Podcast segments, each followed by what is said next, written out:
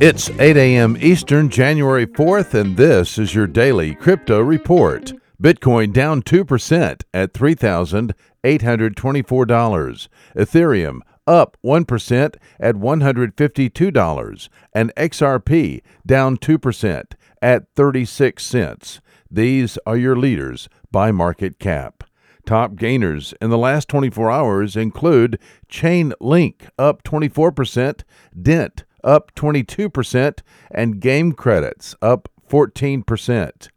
Today's news Coinbase has yet to give Bitcoin Cash holders their Bitcoin SV from the Bitcoin Cash hard fork that happened back November 15th, 2018.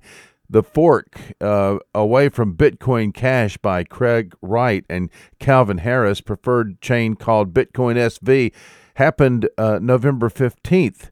The hash war was widely reported on ccn.com and elsewhere. The result was two forms of Bitcoin Cash. Just like the original Bitcoin Cash hard fork, this meant users who had money on the Bitcoin Cash chain would now have, uh, by right, have money on the Bitcoin SV chain. Coinbase users who were holding Bitcoin Cash at the time of this fork are entitled to Bitcoin SV just as those who are holding Bitcoin at the time of the original Bitcoin Cash hard fork uh, were entitled to Bitcoin Cash. Coinbase has repeatedly stonewalled their customers on supplying them with Bitcoin SV.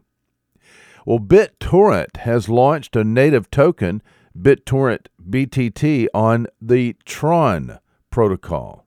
And finally, John McAfee is a cybersecurity expert and pioneer who created the McAfee antivirus software program. He's a famous cryptocurrency advocate. In 2018, the Internal Revenue Service stated that investors who earn money on their cryptocurrency holdings must pay taxes on their gains. In, uh, in February 2018, the IRS ordered crypto exchange Coinbase to turn over data on 13,000 customers. Now, John McAfee has fired off a tweet storm stating he has not filed a tax return in eight years because taxation is illegal. He's paid lots of money in taxes and got nothing from government in return.